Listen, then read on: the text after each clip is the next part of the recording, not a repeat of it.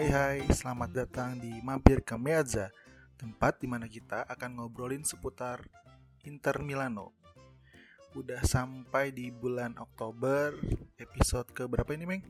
21 ya? 21.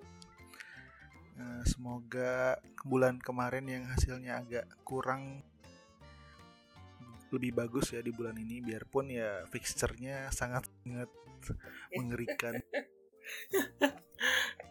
Ini kan judulnya kan bakal September kelabu ya. Nah, September aja udah kelabu, apalagi Oktober ntar.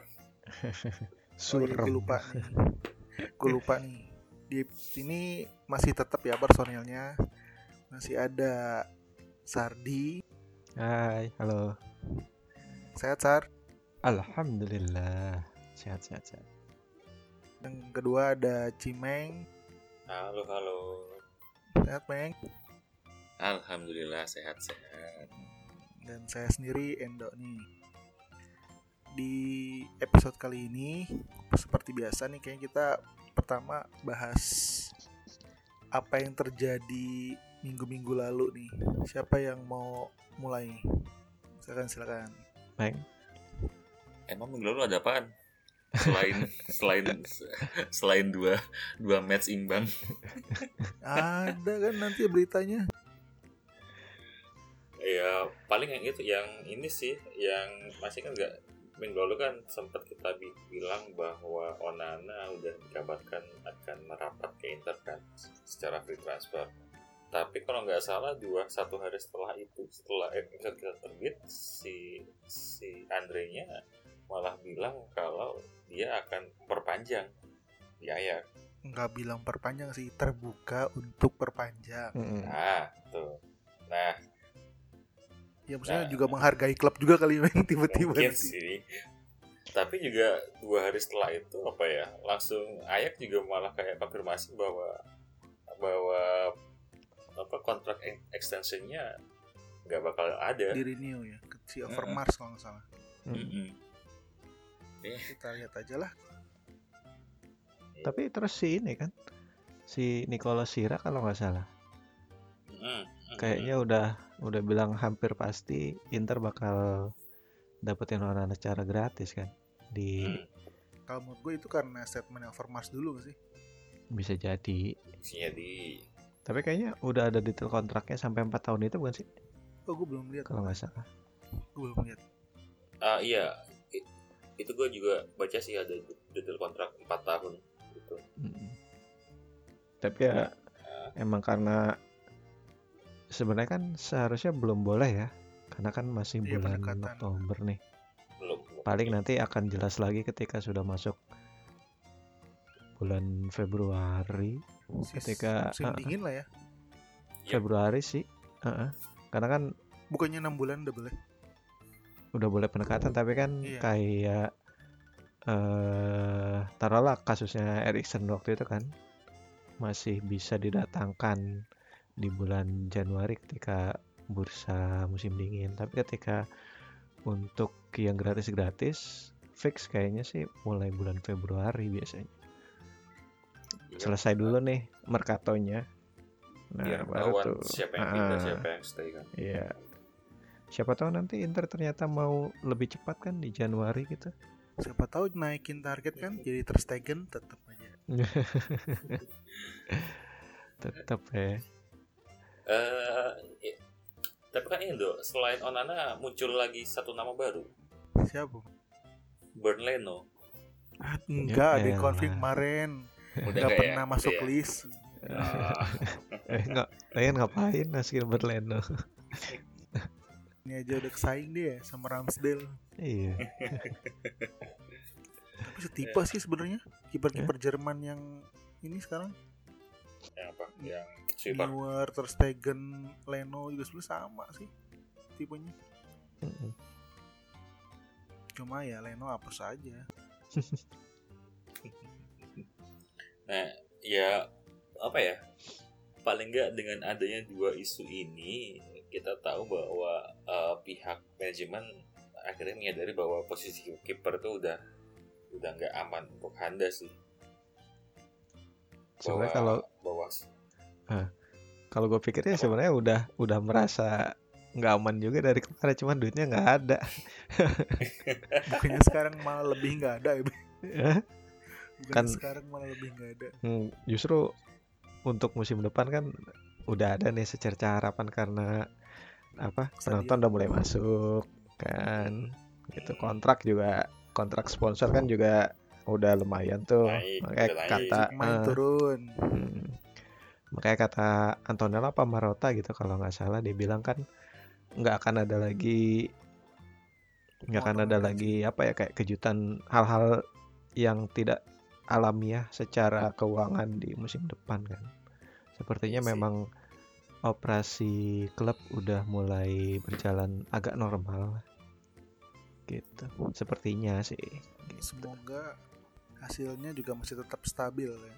Terus Iya. di champion ya lolos lah grup stage dulu lah. Grup stage. Serif no. Aduh sedih. Ya ditembak Serif tuh. Seri Hidayatullah.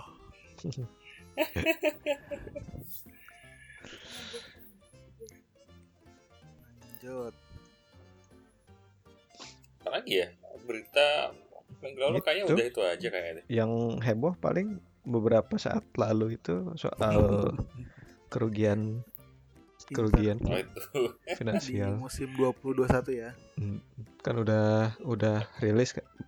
laporan 45 keuangannya ya? sepertinya belum rilis tapi Eh, hasil board udah diketuk palu board Hmm. udah setuju bahwa ya itu yang diterima Iya. Lossnya 245, revenue-nya 367. iya Iya. Ya, nanti kita lihat detailnya lah. Sekarang Hmm. masih banyak yang berkembang. Gue ngecek di situsnya Inter masih belum ada soalnya sampai siang tadi gua gua search Inter Inter apa laporan tahunannya masih belum ada. Biasanya sih bulan-bulan apa ya? Oktober kali ya di Indonesia. Emang sama ya periodenya masih Ya, eh mereka kan pasti selesai di bulan Juni kan. iya Bulan Juni biasanya punya jangka waktu tiga bulan untuk rekonsiliasi. Harusnya rilis antara bulan September atau Oktober sih.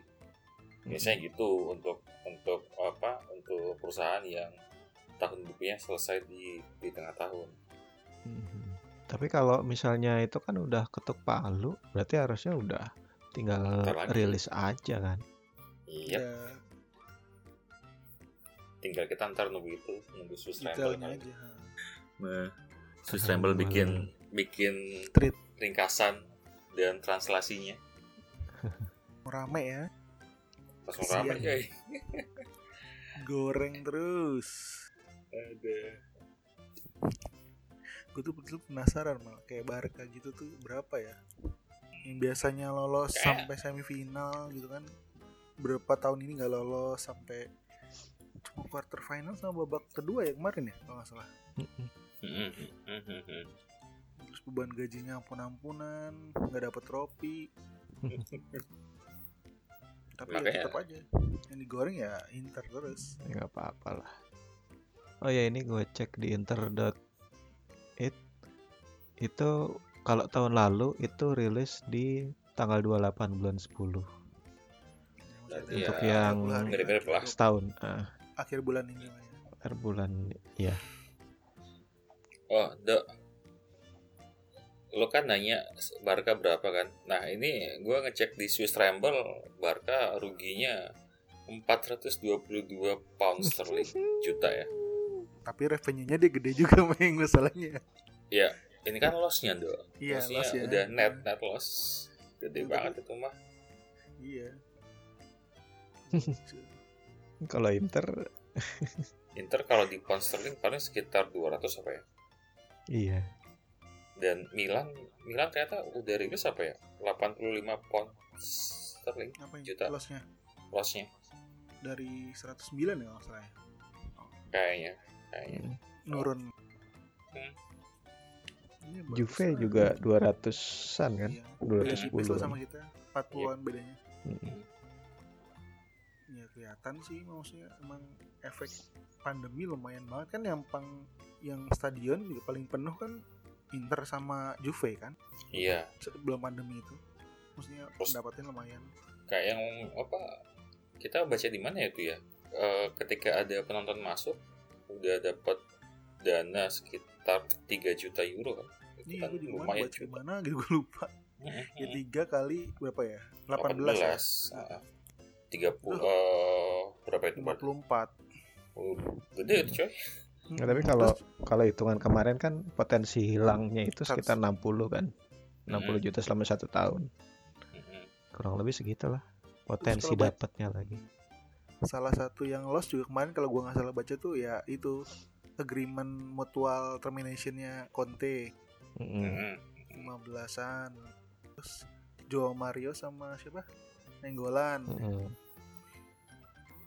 ya, tapi Iya. ya bagus lah daripada tidak berkontribusi si dua pemain itu Berarti sekarang kan di Inter nggak ada lagi kan pemain yang nggak ada kontribusi dan hanya dan hanya dipinjamkan kan? hmm, Masih ada nggak? ada pemain. Lazaro juga udah bukan sih? Lazaro gue nggak tahu Lazaro udah permanen ya udah Udah udah cut juga.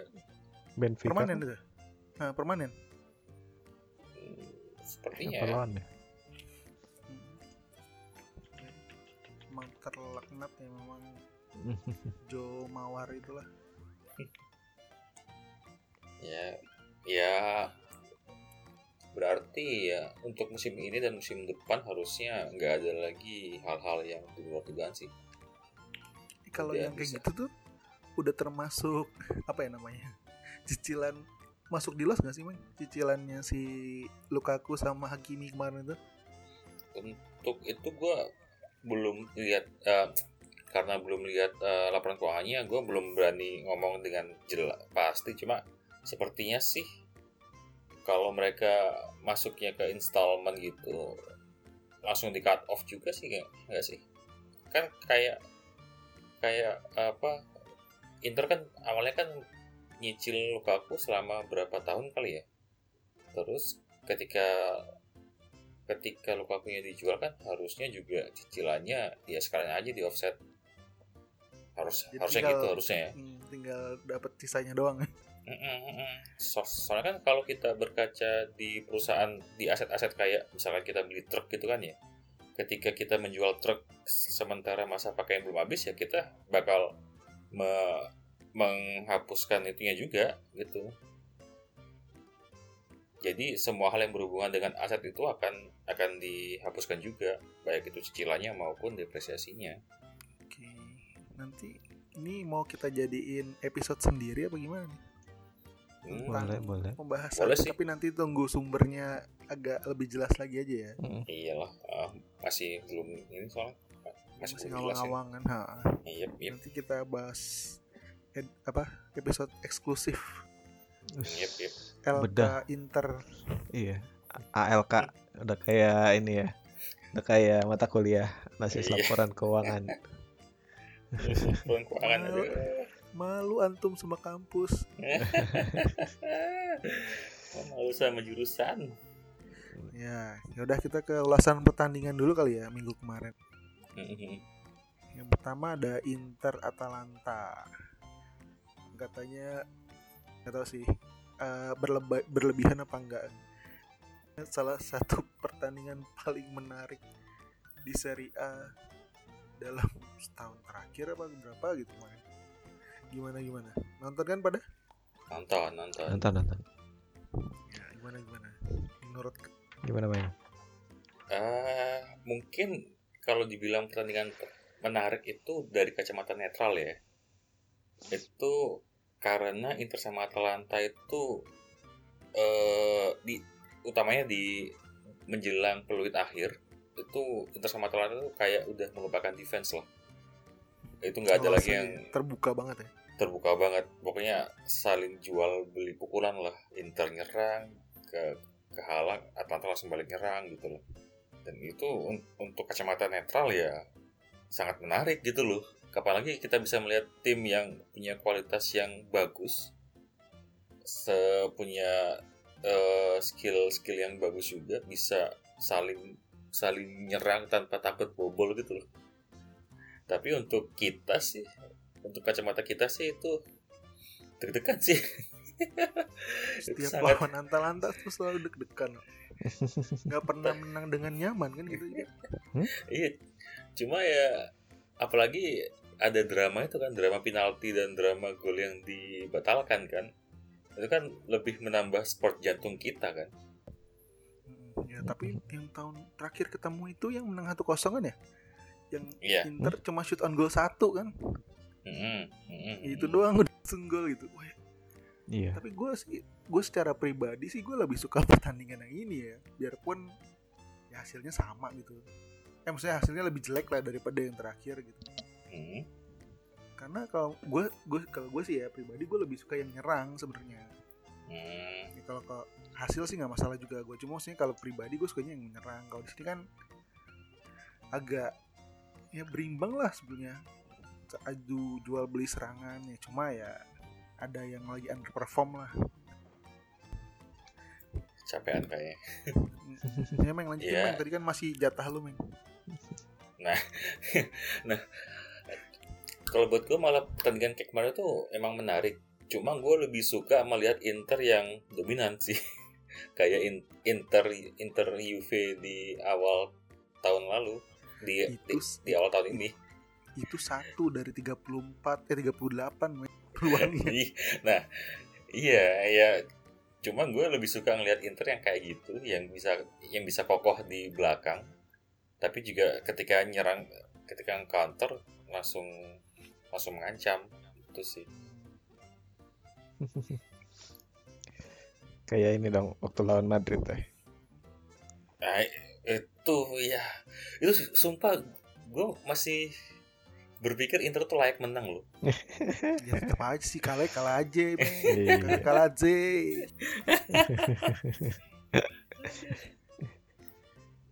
ya emang dari dulu kayak gitu biasa iya Eh.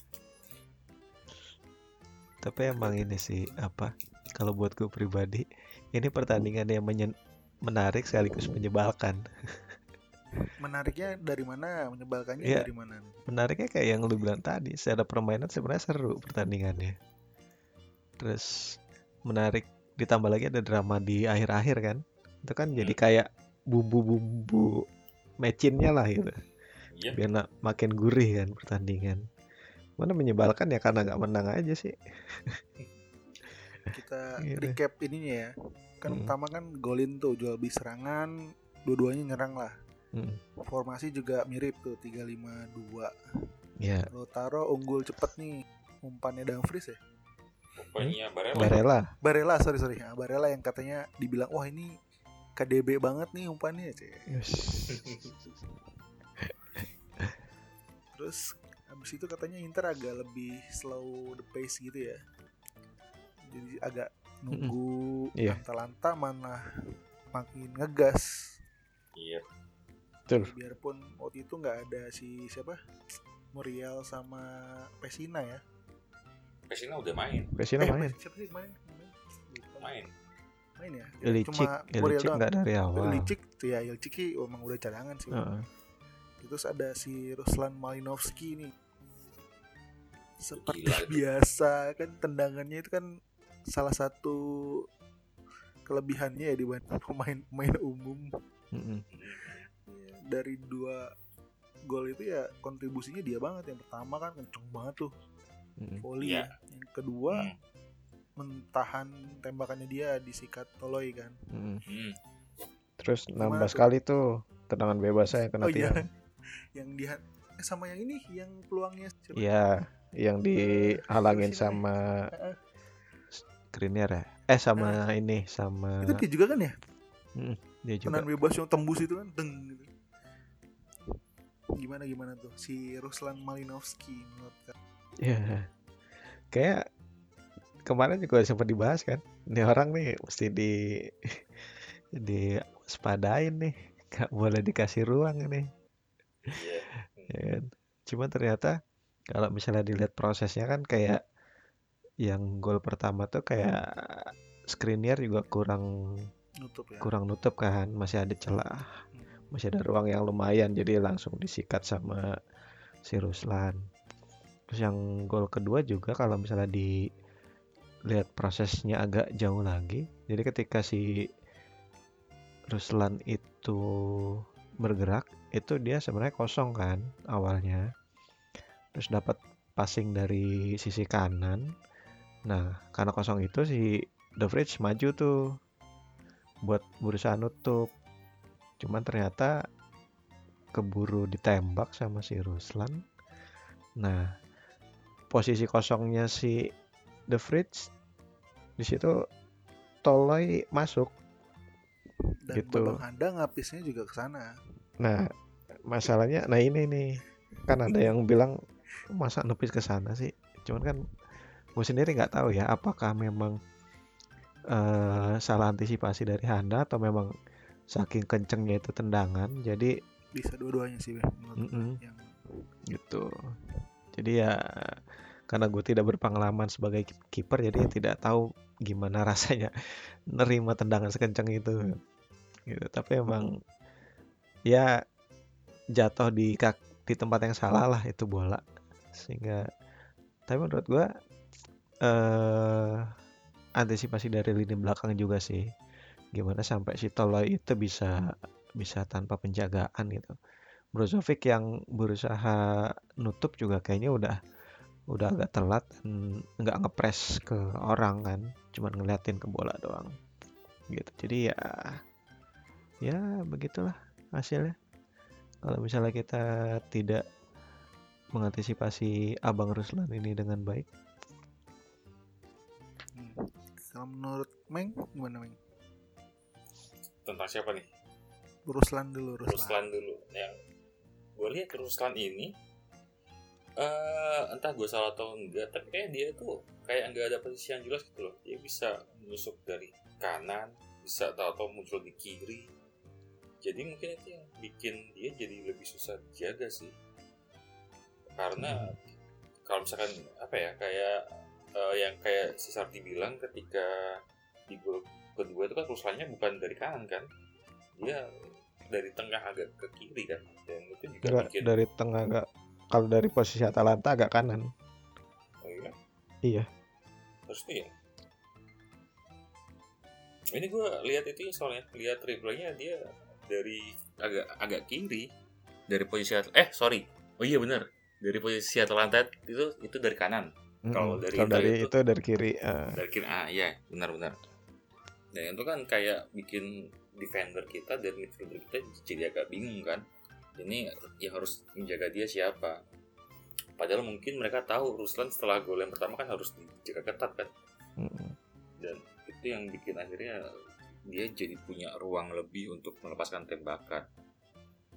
Tapi emang sebelum gol itu ada gol pertama itu gue udah udah feeling nih ini Ruslan kok tahu-tahu nongol di kiri tahu-tahu nongol di kanan dia kayaknya kayak nggak ada kayak di itu loh kayak di, di dikasih izin sama Gasperoni buat itu buat bergerak bebas dan Rerollnya licik sih kayaknya. Mm-mm. Dan untuk Atlanta sendiri sih yang gue eh yang gue inget kayaknya seperti seperti yang terjadi sama Shakhtar Inter itu kesulitan untuk itu untuk merebut bola dan menguasai dan menguasai tengah. Kayak kayaknya di dua pertandingan itu Inter kayak susah banget untuk bikin bikin sirkulasi bola di tengah itu mudah. Ya ketika itu terjadi ya Inter susah susah untuk Inter susah untuk berkembang gitu Hmm. Kalau gua pribadi sih yang Ruslan ya emang dia dari dulu kan emang terkenal tendangannya kan. Kayaknya beberapa Hmm. kali lawan tim-tim gede, Juve Hmm. gitu juga kayak pernah dibobol sama dia. Mm. Kalau ya udah memang dia pasti ada yang istilahnya yang dia punya kan sekarang itu doang kan. Hmm. Ya dipakai dan Hmm. bisa gitu dan bisa makainya. gitu. Kalau masalah gol yang pertama ya itu tadi si Babe udah bilang sih kalau yang pertama Skriniar kurang rapat lah kurang ngasih Hmm. jarak masih ada Hmm. space gitu kan terus kalau yang kedua gue pribadi sebenarnya Handa kayaknya nggak ketutup ya waktu itu ya langsung kan nggak ada yang ngalangin kan di depan Mm-mm. pas tembakannya si Iya. si ya kalau menurut gua nah itu salah cuma gue nggak tahu emang karena dia nervous gitu kadang situ atau emang saking kencengnya jadi kenanya salah di tangan Mm-mm. tapi kalau secara teori nepis ke situ salah mendingan ke belakang Iya. atau ke, ke kanan Keluar. Iya, keluar Iya. ya pokoknya keluar posisi itu pasti aja. keluar Mm-mm. ya, Toloi juga nggak eh ya bah lucky man banget sih pas di situ kosong ya udah tinggal Mm. hantam aja terus nih setelah di pertandingan itu kan kalau gua ngeliat jam si apa tukang kebab keluar tuh Pecino masuk Mm-mm. itu malah lebih fluid ya menurut gue kayaknya bola lebih ngalir gitu. terus berapa peluang kan banyak banget tuh Itu Cuma karena ini tuh. terus Lana juga kuat Ya itu juga itu karena serusannya keluar. Tapi untuk dari sisi Inter sendiri itu yang gue lihat itu lebih karena dengan masuknya Vecino Inter jadi punya tambahan orang di di depan di, di depan. Karena ingat ya eh, waktu Vecino masuk beberapa saat kemudian itu ada Barella atau Brozovic itu bisa ngelepasin umpan ke Barella. penalti itu Barella Barella itu ya dari sisi Barella kiri ah. sisi kiri. Nah itu di kotak penalti itu ada empat orang yang ada Dumfries, Vecino, Toro sama. Dzeko dan itu kan bikin bikin apa Inter jadi empat lawan empat kan dan itu Mm-mm. akhirnya bisa disundur kayak Iya disundur terus ditepis musuh musuh Nah, itu.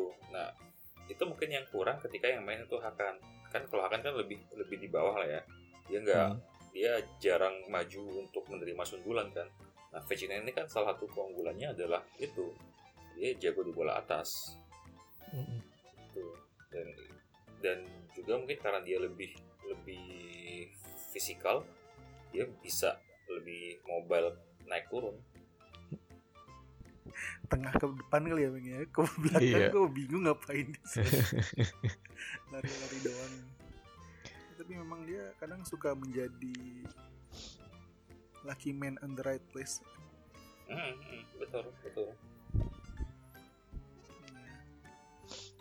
tapi menikmati banget gue ngeliat pas dia masuk gitu wah ini tinggal nunggu waktu nih. Eh terus ditarik tarikin nih satu-satu tuh kan ya ya udah deh nik- nikmatin aja sisanya. Terus di akhir-akhir tuh ada drama ya. Mm-mm. Ya, pertama kita dapat penalti si Demiral. Tangan crossingan siapa? Gue handball. lupa. Hah? crossingan siapa sih? Gue lupa. Crossingan Dumfries bukan? Eh bukan. Kanan dong Eh, ya iya Dumfries. Dumfries ya? Heeh, dari kanan. Dumfries kena tangannya dia. Itu harusnya kartu kuning eh kartu merah gak sih gue sih ngeliatnya sengaja ya itu Kayaknya- lebih ke kuning sih. Untuk Kuning. merah kan Hmm. merah itu kan untuk yang upaya untuk menghalangi obvious goal kan. ya terus penalti yang secara tidak disangka dan tidak diduga diambil oleh Di Marco. Federico Di Marco terus jadi rame banget apa guna striker Apa kok nggak Brozo kok nggak Vecino kok nggak siapa ya Udah bisa. Eh, Zeko gitu kan Mhm. akhirnya kita lihat statistik ya kalau belum Iya. lihat statistiknya ada di tweet akun kami ya Cie. yes Iya. Jadi kalau dilihat yang main yang masih ada di lapangan stats yang paling mayan cuma si Di Marco ya ya biarpun statistiknya itu datanya kebanyakan masih data junior di U19 dan di liga-liga bawah gitu kan ketika dia dulu bermain. Ya nggak bisa disalahin juga sih ya. Pelatih juga pasti udah mikirin cuma apes aja dia nggak masuk. Terus penaltinya gagal kita malah kejebolan iya. Itu di, di titik itu gue udah langsung anjir ini what a match lah ini. Ini pertandingan yang bener-bener lah. Iya biasa itu babang kita itu tiba-tiba nge-sweep bola dapat ke lawan. Dikasih lah. Siapa waktu itu yang golin Piccoli. oh Piccoli ya. si Piccolo Udah- si Piccolo ya. Orang Namek udah, itu. se- udah selebrasi seru banget kan. Iya. set tiba-tiba kita bingung lah kok lah kok lah kok? Ternyata, Ternyata. bola yang di sweep Handa ini udah, udah, keluar. Out. udah keluar. Jadi corner ya waktu itu ya? Hah? jadi corner kan? Iya, Hmm, jadi corner. Ya, corner. ya terus ya udah akhirnya dua-dua tetap bertahan sampai akhir pertandingan. Gimana tuh drama akhir Untuk kali ini kita bersyukur atas ke apa ya Kemenparmnya keterlambat keterlambatan Handa dalam mengantisipasi. Iya. telat kan dia telat Mm-mm. jadi bolanya udah keburu keluar baru ditendang. Ya mungkin ini saatnya kita mensyukuri lah kadang-kadang Handa yang slow gitu bisa berguna juga. Tapi ya kadang-kadang justru malah bikin malah petaka ya tapi yang tadi gue bilang sih justru ini jadi jadi matchinnya nih jadi makin gurih pertandingannya nih. Ada drama kayak gini. Tapi ya emang kalau terkait penaltinya di Marco sih gua dari awal kayaknya emang apa ya ada keraguan juga sih. Iya lihat ekspresinya sih feeling. Sebenarnya ada ah, ah, feeling. Terus gue lihat di Twitter juga kayaknya orang-orang pada ah feeling feelingnya gak masuk gak masuk. Ya ternyata emang bener gak masuk. Walaupun menurut gue posisi bolanya sih sebenarnya udah cukup bagus, Bagus. gitu ke, ke atas kan. Itu posisi yang susah. Cuman mungkin emang tenaganya aja lebih kelebihan mungkin. Over.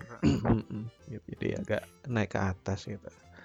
Tapi ya tadi yang lu bilang sih dok ya nggak bisa ya gimana ya mau nyalahin juga udah kejadian ya buat apa? Ya penalti juga nggak cuma teknik dan data doang sih ada mental bicara di situ betul. kan. Ah, bahkan kalau misalnya misalnya orang-orang banyak minta Zeko gitu kan statistiknya Zeko justru malah lebih buruk kan daripada si Marco. ah, Di Marco dia terakhir 2017 penalti itu terakhir kali gol. 2017 kan berhasil itu udah lama banget itu juga gitu ya mungkin ini satu PR lagi sih buat Inzaghi gimana mungkin ngelatih lagi penalti penalti karena siapa tahu nanti di final adu fi- adu penalti di final Liga Champion kan iya makanya sampai Eropa nih. Liga Champion loh Ya. nggak nanti lawan Madrid penentunya penalti iya gitu menurut gue sih gitu sih gimana Meng Kalau gue mungkin eh, mungkin yang yang salah satu yang bikin Di Marco gagal mungkin memang kayak kata lu mental. Kan kita, kita tahu sendiri kalau Di Marco itu fans Inter kan. Dan dia jadi penendang penalti pertama di usia yang masih muda eh, kayak apa ya? Pasti pressure-nya ke dia sendiri itu tinggi. Iya, jadi ketika dia gagal sih gue sih udah maklum aja sih yang penting jangan jangan dihujat lah karena tanpa dia kita nggak bakal bisa bikin gol kedua Hmm.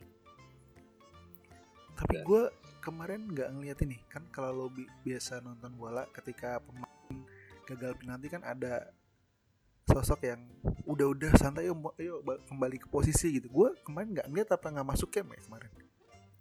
Kayaknya lebih nggak masuk camp deh. Nggak masuk camp ya? Kayaknya. Kayaknya Mudah-mudahan karena ini sih apa langsung ini kan langsung match mulai lagi kan? Nggak Langsung nggak nggak out ya? berlama-lama iya. Nggak out, berlama-lama out, itu. out, out nggak sih? Hah? out ya? Out lah out lah. Kan Out. gol kick kan? Heeh. Jadi- belakang iya. Iya. Gitu. terus juga ngeliat eh, apa sih namanya gesturnya dia tuh pas akhir pertandingan tuh kayak waduh kasihan sedih banget. banget. Makanya makanya.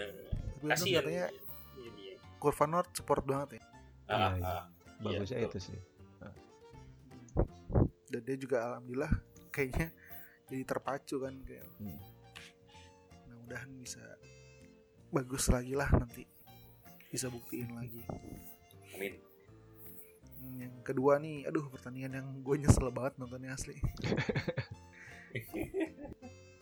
udah jam Udah lah. 11 gue nggak tidur terus bukan Inter di weekend lagi kan di tengah tengah minggu lagi kan ya hari kerja Inter 0-0 Shakhtar skor Deja vu 0-0 ya. ketiga dalam tiga kali pertemuan terakhir. Deja vu. Ya tapi Iya. sebetulnya Shakhtar menurut gue malah lebih layak menang di pertandingan ini. Setuju. Gue gue malah bersyukur Inter bisa imbang sih. Walaupun walaupun Inter bisa walaupun Inter ketika dapat peluang itu peluangnya bagus banget.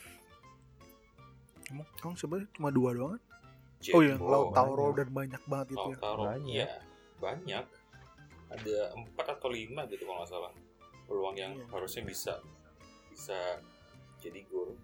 Lumayan. Barella, Mister, Tuh, uh, Jeko. Ya, tapi kan itu hitungannya nggak on goal kan? Hah? Mister nggak on goal kan hitungannya? mm, Iya. heeh.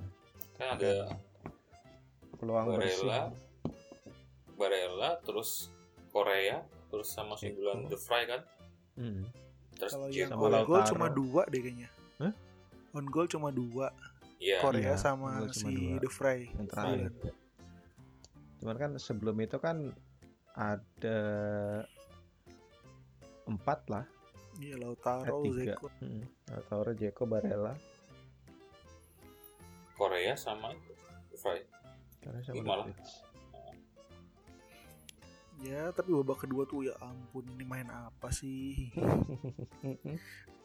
Ngerti lagi. Gak ada bentuknya banget. Itu yang gue nggak habis pikir ya.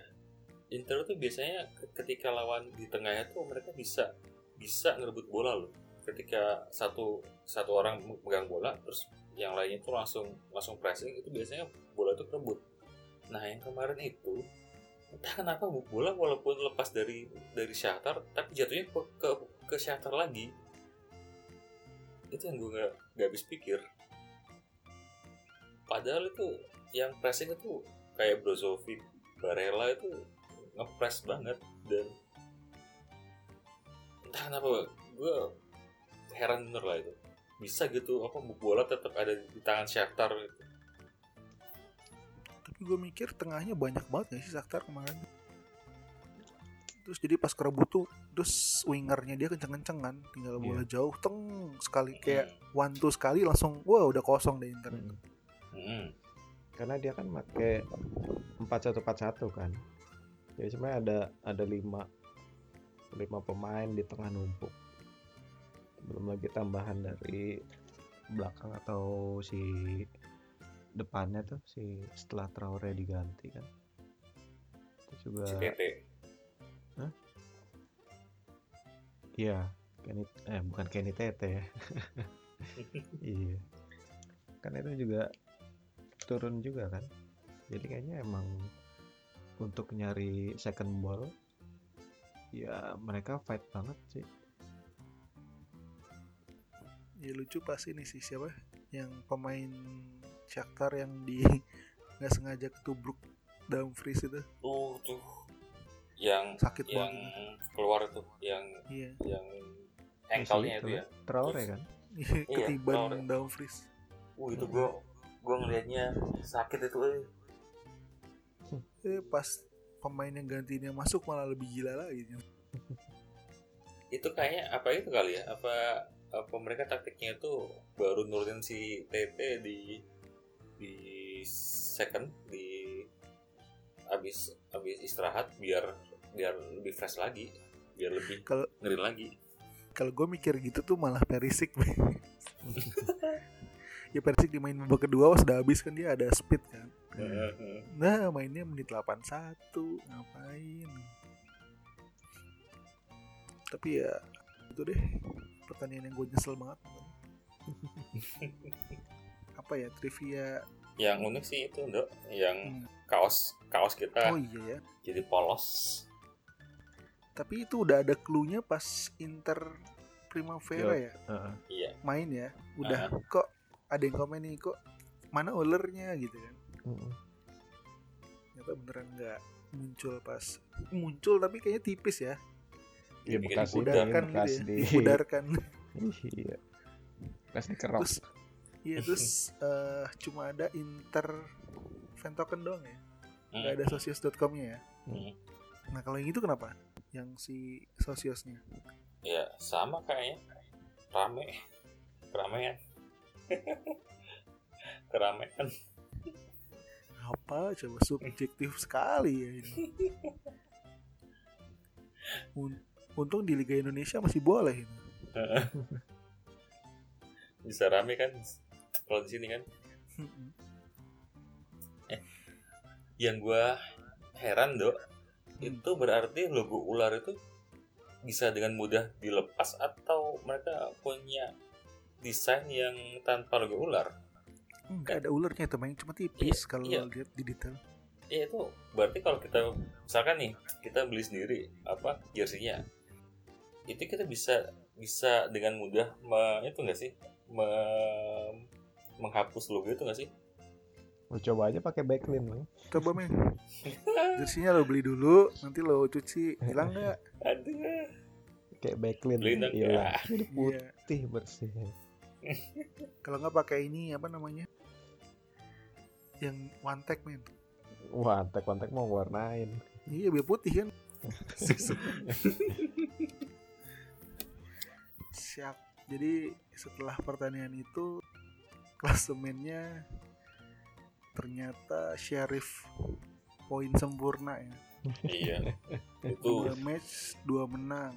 kejutan tahun ini loh itu menang lawan Madrid away. Iya iya. 4 shoot on goal. Golnya dua. Ya digadang-gadang sebagai ladang pembantaian malah menang.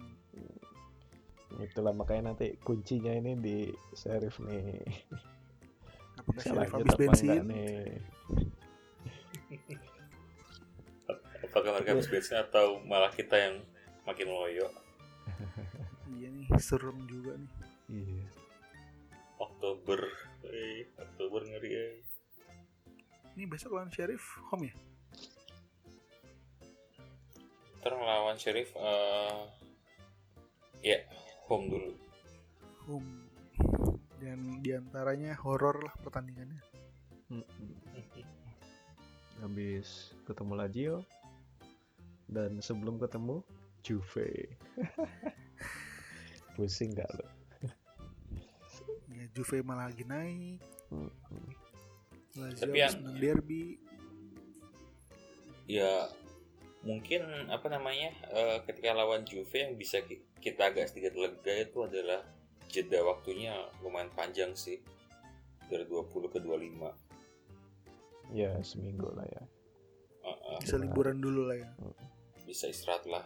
Maksudnya kalau kita bandingkan dengan bulan September ini ya kalau kita lihat kan kita mulai tanding September itu kan tanggal 12 terus selesai di tanggal 28 nah selama jeda waktu 16 hari itu kita ada 6 laga loh. 16 bagi 6 itu berapa coba? Nyaris 3 kan? Tapi masalahnya adalah sebelum lawan Lazio jeda meng nah itu. Kita nggak tahu siapa yang cedera meng. Nah itu. Sanchez Sanchez. Sanchez pasti Sanchez Sanchez cedera sama Chile. Terus orang apa? Korea, terus Korea. itunya Chilenya bilang ini salah Inter bukan salah Chile. Ketika Sanchez cedera. Kesel banget gue. Ya, dinikmati aja lah. Ini mungkin gue mikir maksudnya jeda internasional itu apakah benar-benar jeda atau atau gimana? Ya sekarang ada pertimbangan finansial juga sih. Makanya agak lebih sering kan. Kayaknya dulu nggak terlalu sering kayak gini kan. Mm-mm. biasanya kan paling cuma dalam dua minggu itu eh dalam satu minggu itu kan mereka cuma tanding dua kali lah ya. Sekarang Tapi- ada yang tiga. Tapi musim kemarin malah lebih parah kan, gara-gara yang apa Liga Internasional itu. ya. berhenti juga Hmm. sempat berhenti juga kan Iya. Liga. jadi ngegas tuh dicepetin Dasar UEFA FIFA ini nyari duit doang. ini sekarang ini kali ya kita udah mulai merasakan hilangnya sosok Pintus ya kan musim lalu kan dengan jadwal yang kayak gitu kan Inter masih bisa ngejreng sampai akhir laga kan sampai menit 90 itu kayak masih sanggup gitu loh. Yang kayak kalau kayak kemarin kan ketika lawan Shakhtar kan udah jelas banget Inter udah ini udah habis bensin udah nggak sanggup lagi lari. Barella aja yang yang biasanya semangat itu di akhir akhir-akhir babak kedua itu udah ngos juga dia kalau dilihat tandingan terakhir-terakhir ini yang konsisten ini cuma Skriniar ya? Iya. Man of the match terus dia tuh. Lebih champion. di Liga nggak ya waktu itu? Eh yang lawan Sassuolo siapa? Eh Sassuolo Solo Atalanta. besok. Lawan Atalanta Emotemi siapa ya? Ya, paling Terus Skriniar juga nggak sih? Ruslan sih iya kalau dari Atal Atal sih Ruslan paling. Kalau dari Inter sih, ini kalau menurut rating yang score ya, hmm. paling tinggi itu justru Barella. iya sih situ owning banget sih dia Ya. Barella, Zeko di lini pertahanan The Fridge enggak lah. Hah siapa? 6 The Fridge di ya trio back itu The Fridge yang paling tinggi. 67 Bastoni sama Skriniar malah 5,8 Bastoni malah diganti kan waktu yang iya. Atalanta ya? Iya. Hmm. ganti di udah Marco kena kartu kuning juga kan. Gimana? Apakah Inter udah habis setelah lawan Atalanta menurut kalian? Eh, kalau gue sih ya kembali yang kayak gue bilang di awal sih ekspektasi gue untuk musim ini kan cuma peringkat empat empat besar lah ya. Dan sekarang sih trennya masih menunjukkan ke arah yang sa- sana jadi ya masih masih itulah masih optimis bisa empat besar oke Lu, Sar gimana Sar Hmm? apa udah habis gas apa kita masih belum keluar potensi kita apa ya udah segini aja gitu. Ah, musim lalu kita butuh sampai pekan ke berapa itu? Yang Dua deh. Enggak enggak enggak. Enggak, sebelum pokoknya sebelum Desember itu kan kita di permainan Conte juga masih ya agak kurang juga kan? Belum segahar ketika justru setelah jeda musim apa paruh kedua gitu kan? Ya gua buat gue sih masih terlalu dini buat menilai tim ini sih. Gitu. Idealnya? Tetap tetap. Gua, buat gue tetap menurut gue pekan ke 10 10 iya kalau kalau buat gue ya gue melihat pekan ke 10 aja. Karena dari sisi jumlah pertandingan udah cukup banyak. Kalau sekarang kan ini kita baru menyelesaikan berapa? 6 ya? Hmm, di Liga 6 di Liga 6 plus 2 Eh. kan. Do CL 2 CL. CL Sampai 8 pertandingan gitu kan. Hmm. dengan posisi pelatih baru beberapa pemain baru gitu. Jadi ya tetap butuh waktu untuk bisa konsisten. Jadi kalau untuk sekarang ya gue belum bisa belum bisa inilah belum bisa ah udah.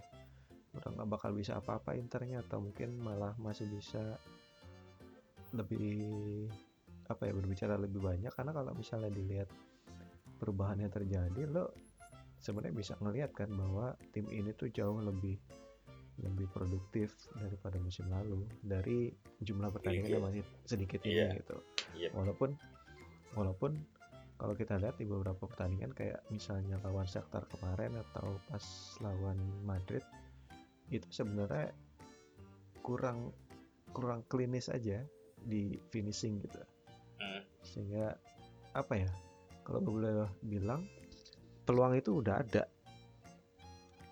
Gitu kan. Inter itu bikin banyak sangat banyak peluang gitu. Cuman memang eh, finishing terakhirnya di beberapa pertandingan masih sangat ya mengecewakan. Tapi di pertandingan lain justru sangat wow. Makanya kita bisa nyetak 6 gol lawan Bolonya kayak gitu kan. Jadi menurut 20 gue gol kan kita kan Iya, sampai pekan kenapa ya udah 20 gol gitu kan. Hmm. Nah, makanya gue masih masih mau melihat sih si Inzaghi bisa apa ya bikin tim ini lebih konsisten terutama di lini serang gitu sama sama ya sebenarnya gini ada kalau menurut gue ada trade offnya juga sih di mana uh, lini belakang kita sekarang lebih terekspos sama bahaya dari tim lawan kan? Sekarang Inter udah kebobolan berapa? Ya? kebobolan 7 gitu kan? 6 berarti rata-rata satu gol per pertandingan uh. gitu. Sementara kalau si Napoli Napoli itu baru kebobolan dua loh ya kan? Kita tiga kali lipatnya dari Napoli. Ini kan ada sesuatu yang perlu juga dibenahi sama Inzaghi gitu. Jadi gue masih mau lihat ya apa yang terekspos sekarang. Maksudnya kekurangan-kekurangan terekspos sekarang ya gimana dia bisa membenahinya gitu. Dan itu bisa terlihat dari ya pertandingan ke pertandingan lagi gitu. Jadi gue belum bisa memberikan penilaian sekarang. Hmm. kalau bicara masalah kejebolan tadi kalau kita lihat di musim lalu juga lebih parah sih beh mm kan di empat match pertama itu kita kejebolan tiga dua satu dua. Tapi 8. tapi dengan dengan ini loh dok dengan catatan bahwa back kita tidak full. Ya ya, ya kan? boleh boleh. Ya kan? Sementara kalau sekarang kan kan belum pernah uh, belum Inter pernah. bermain sama kecuali kalau diganti ya diganti. kayak Rano gitu kan main masuk kalau Harus juga sempat masuk gitu tapi yang bermain sejak awal kan nggak pernah gitu hmm. sementara kalau musim kemarin ya tahu sendiri gimana kondisinya gitu. covid lah apalah iya itulah gitu sih. Kalau gua ini kan gue udah pernah bilang ya kalau tim hmm. juara itu nggak buang-buang poin lawan tim yang istilahnya bukan top tier ya. Hmm. Yep. Ya, selama ini kan di yang result ini kita baru buang-buang poin lawan Sam. Atalanta hmm. mah di atas kertas masih wajar lah kita sering. Hmm cuma gue nggak lihat fixernya itu nggak enak musim ini tuh ya kayak bulan Oktober inilah itu ada Juve ada Lazio gitu. Terus ada UCL di tengah-tengahnya. Ya kalau mental nggak kuat ya kalahan satu kalah semua. Nggak mungkin kalau gue melihat ya kan kita di awal kalau kalau masih ingat gue bilang pasti target adalah tiga champion. Ya yeah ya paling bis kalau gue pribadi bisa ngeliat setelah hasil Oktober akhir Oktober sih. Hmm. Udah lawan Juve udah lawan Lazio. Hmm. terus di champion juga. Mental ini pertandingan ketiga penentuan banget ya. Kalau kalah lagi ya berat banget nanti di UCL-nya kita lihat aja apakah masih bisa up lagi. Cuma yang gue sorotin ini. Timnya Inzaghi ini butuh menang cepet kalau menurut gue itu kayak udah sejak lama apa tuh ya? Iya. Jadi kayaknya kalau draw lama gitu atau buntu tuh jadi makin jarang jarang lah kalau menurut gue bisa buka deadlock gitu. Hmm. kecuali waktu lawan Verona kayaknya ya. Hmm. itu lumayan berhasil itu perjudiannya. Sisanya sih kayaknya ya udah. Banyak kan menang tuh ya udah ngegas di awal dulu kan mm-hmm. itu PR tuh mencari pola yang beda ketika buntu mm. tapi low block malah lebih aman ya kalau sama si Inzaghi ini iya karena ya itu gaya mainnya kan beda iya. fluid banget rotasi segala iya, macam belum lagi banget. iya belum lagi cara main Zaiko yang menurut gua bisa bikin alternatif ketika di depan mm zaman aku kan ya tidak terlalu banyak kan yang bisa dilakukan di depan ini kan bentar lagi nih ada bulan Oktober. Ini ada berapa tadi? 6 match ya? Oktober kita ada eh, besok Sassuolo, Lazio, Sheriff, Juve, Empoli, Empoli. sama Udin. Ya, Eh, 6 lima match ya? lagi. Eh 6 Hmm. match ya. 6 match. Terus di di sela Sassuolo ke Lazio itu ada jeda internasional. Mm-mm. Gimana pendapat kalian tentang jeda internasional? Menguntungkan, merugikan? Soalnya kan lumayan ya pemain kita yang masuk di Start. timnas. Starter kita semua Iya, tim inti semua. semua. Kecuali Vidal paling Sanchez. Sisanya tim inti coy. Kenapa-napa puyeng juga ini. Kalau gue sih ya sama yang kayak gue bilang tadi sih Indo ketika kita bilang jeda itu malah mungkin jeda untuk pema untuk tim yang nggak punya pemain internasional. Sedangkan untuk tim-tim yang punya pemain level internasional ya itu bukan jeda untuk mereka sih. Se Inter kan Inter dan tim-tim besar itu biasanya malah setelah jeda internasional itu malah kesulitan untuk menang. Karena faktor capean kan. Kayak yang kita berkaca aja dari ketika laga melawan melawan Sampdoria. Itu kita lihat eh, Lautaro dipasangkan. Padahal baru datang dua hari sebelum laga. Tuh bayangkan gimana kondisi fisiknya kan dan ya eh, ini bikin gue berpikir sih apakah jeda internasional untuk hal-hal kayak friendly itu apakah masih layak masih harus dilakukan atau boleh nggak sih eh, jeda internasional untuk laga-laga yang bukan World Cup qualifier atau Euro qualifier atau qualifier untuk turnamen itu dihilangkan dulu biar Gila. Biar Hilangkan gimana jalannya turnamen ntar kan. ya bukan maksud gue un- un- untuk friendly friendly match gitu loh Dok. Oke, friendly match oke lah. Cuman Ah. kebanyakan kan kualifikasi ini, kualifikasi itu kan kebanyakan. Iya, betul. Nah, kalau masalah kualifikasi sih gue ya udahlah itu emang emang wajib gitu loh. Cuma kan kalau, kalau untuk friendly kan ya itu kayak semacam laga yang sebenarnya sih nggak nggak gitu esensial. Lalu apa kabar ntar World Cup tiap 2 tahun? Nah makanya, nah bener. Itu gue juga gue bikin mikir-mikir ini. Dalam kondisi World Cup 4 tahun aja dan Euro 4 tahun aja udah kayak gini itu ntar gimana kalau World Cup sama turnamen benua itu tiap 2 tahun apa enggak makin itu? Belum lagi kita bicara masalah format Champions League yang baru.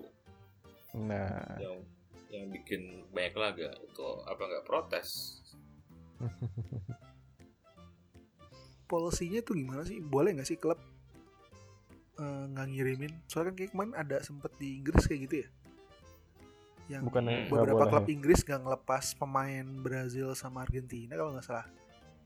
terus eh, pihak otoritas Brazilnya minta minta eh, IPL untuk ngeban kalau nggak salah Mm-mm. Dan mereka juga ada karantina juga kan. Jadi istilahnya ketika datang nggak harus nggak boleh langsung. Yang akhirnya karena kebutuhan malah akhirnya nggak kena sanksi dan boleh langsung main ya akhirnya. Mm-mm. ya itulah udah kondisinya padat schedule panik Hmm. juga makin banyak aja waktu tapi nggak kalau misalnya klub melarang gitu nggak ngirim saya nggak memperbolehkan lu nggak ada sanksinya? Sanksi ya yang yang kalau berkaca dari kemarin sih cuma itu loh cuma diancam apa di ban doang gitu. Jadi apa pemain yang nggak ikut timnas itu nggak boleh tanding di Tapi itu selama. Tapi dari FIFA ya? di- iya kayaknya. Tapi kalau si konfederasi negaranya nggak masalah kan sepertinya gitu sih toh karena juga yang dibilang di ban juga main-main aja kan Tapi ini sih ya. memang eh ada kewajiban buat buat membela internasional. Itu emang Hmm. udah di udah udah diatur sama FIFA-nya dan emang ada ada konsekuensinya juga buat pemain maupun misalnya tim yang nggak nggak memperbolehkan gitu Nah, itu dari FIFA-nya kayak gitu sih. Makanya jadi serba salah kan? Mm. paling banter pemain apa klub ngasih batasan batasan-batasan. Misalnya kayak kalau lu main di FM tuh kan ada tuh eh, nih pemain cuma boleh main 45 menit gitu gitu Oh, kayak klausulnya. Oh iya iya, iya. gue pernah main kayak gitu. Lukaku kayak sempet kayak gitu ya musim lalu ya. Mm-mm. Kan dari tiga match udah dimainin satu aja, sisanya ya Hmm. pengganti lah gitu. Mm-mm. Iya. Tapi itu kayak berlaku untuk pemain yang ya istilahnya bintangnya. Kalau macam yang dan antara klub sama timnasnya mungkin punya punya iya hubungan komunikasinya bagus. baik. Heeh. Kalau kayak Sanchez di Chile kan, oh. tiap timnas pulang-pulang. Mm-mm. Aduh, jadi emang jeda internasional tuh bukan jeda sesungguhnya. Mana Betul. kerja Rodi. Kerja Rodi, kerja Rodi. Ya, itu kewajiban sebagai warga negara juga sih biarpun. Jadi kayaknya bakalan ngefek lagi ya, kurang istirahat, Hmm. peluang cedera lebih besar, Hmm. dan ya ujung-ujungnya mempengaruhi performa pemain di klub. Ya, tapi klub bisa apa? Apa yang bisa kita lakukan ya berdoa saja lah. Terus minggu depan Met Meter lawan Sassuolo ya. Mm-mm. GW ke 6. Lu 7 apa Game namanya? ke tujuh 7. Lawan minggu Sassuolo. dini hari. Yang kipernya selalu kerasukan Wakabayashi ketika Hmm. melawan Inter. Hmm. The old man kipernya. Gimana gimana peluangnya? Kalau menurut gua Sassuolo kali ini eh Sedikit berbeda ya. iya berbeda sama Sassuolo eranya De Zerbi kemarin kan. Maksudnya hasil yang diraih musim ini tuh bu, bu- boleh dibilang sangat kurang gitu. Karena mereka baru menang sekali seri sekali dan kalah tiga kali beruntun sebelum kemarin menang lawan Salernitana kan 1-0 gitu.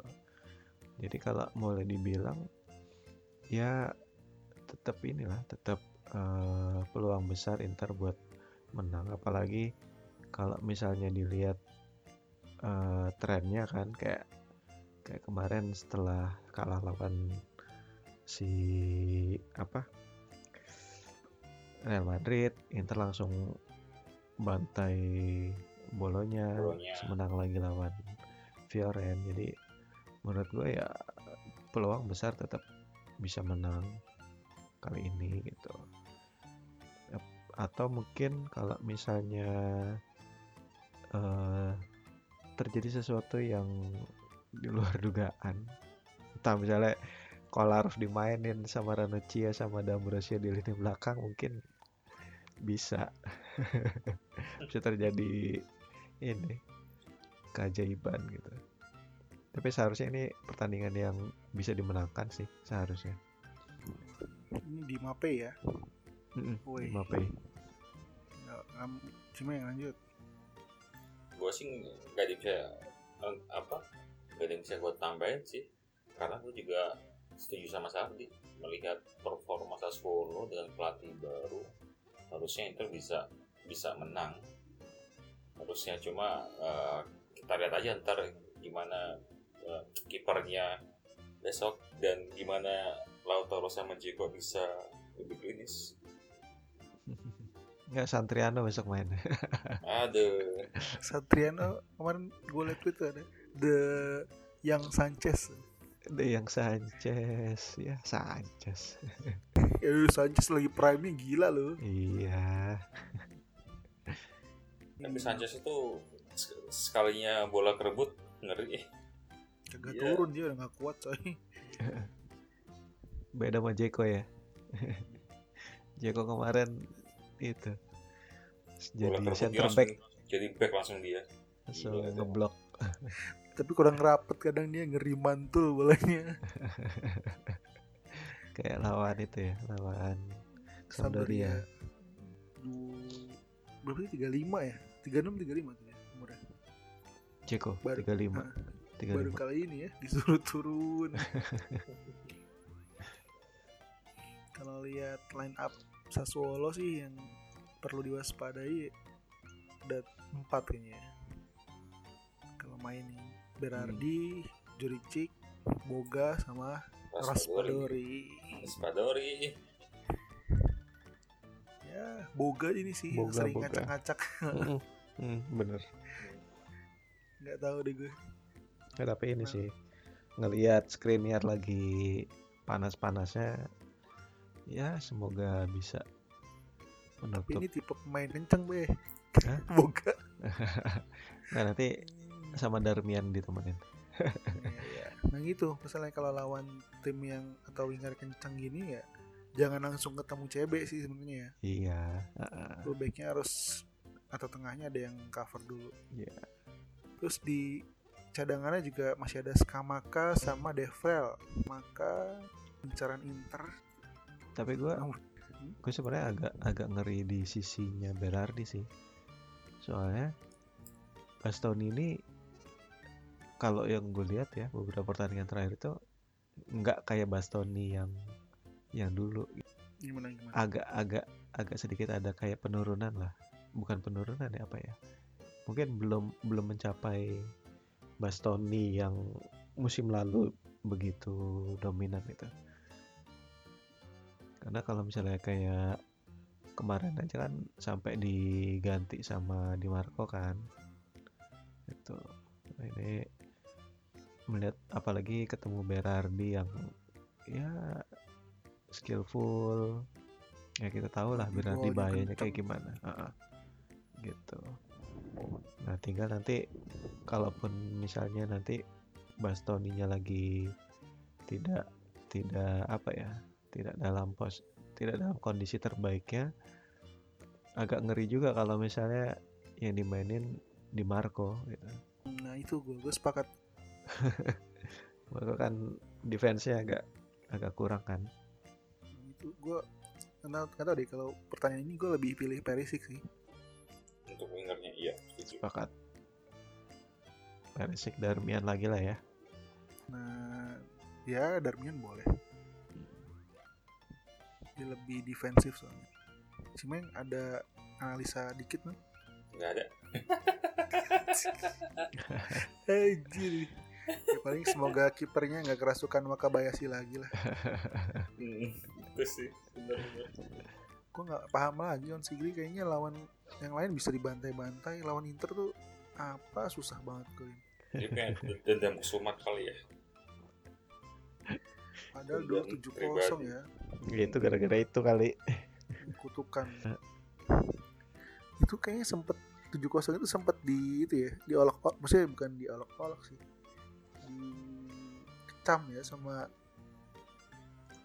sama Apa? seri sama sama apa ya? Pandit-pandit gitu. Karena istilahnya di seri A tuh menang lebih dari berapa ya? 4-0 3-0 tuh Aneh. agak bukan agak aneh maksudnya nggak sopan gitu loh nggak mau hormati Iya, gitu loh heeh, heeh. beda sama Inggris ya Heeh. Makanya waktu itu kayaknya wah mungkin ini nih azab. Habis itu langsung kalah 6 kali ya, Pak. Dan Gue inget banget yang eh yang waktu itu Rus yang waktu eh, siapa namanya? Icardi sama Guarin ya sampai ke, buka baju itu lawan Sassuolo ya. iya lawan Sassuolo Yang kesel banget sama fans dimaki-maki kan karena seri apa kalah tuh. Gue inget banget. Ya semoga mendapatkan hasil yang terbaik lah di bulan Oktober yang berat ini. Berat sekali bu. Oktober kelabu. Terus November apa nih? Enggak tahu. November gelap. Mungkin sekian saja di episode 21 ini. Terima kasih sudah mendengarkan kami ngobrol-ngobrol nggak jelas ini. Jangan lupa follow sosial media kami di Twitter Kemeja at Kemeja dan di Instagram mampir Kemeja silakan kalau mau diskusi mau menyumbang topik atau mau collab eh collab silakan kontak Yakin. collabnya jangan ini ya jangan video ya soalnya masih belum pede nih mukanya dipampang kalau audio boleh lah ya mungkin segitu aja dari saya gitu aja kita akhiri episode kali ini sampai berjumpa lagi ya di episode berikutnya Ciao. Ciao.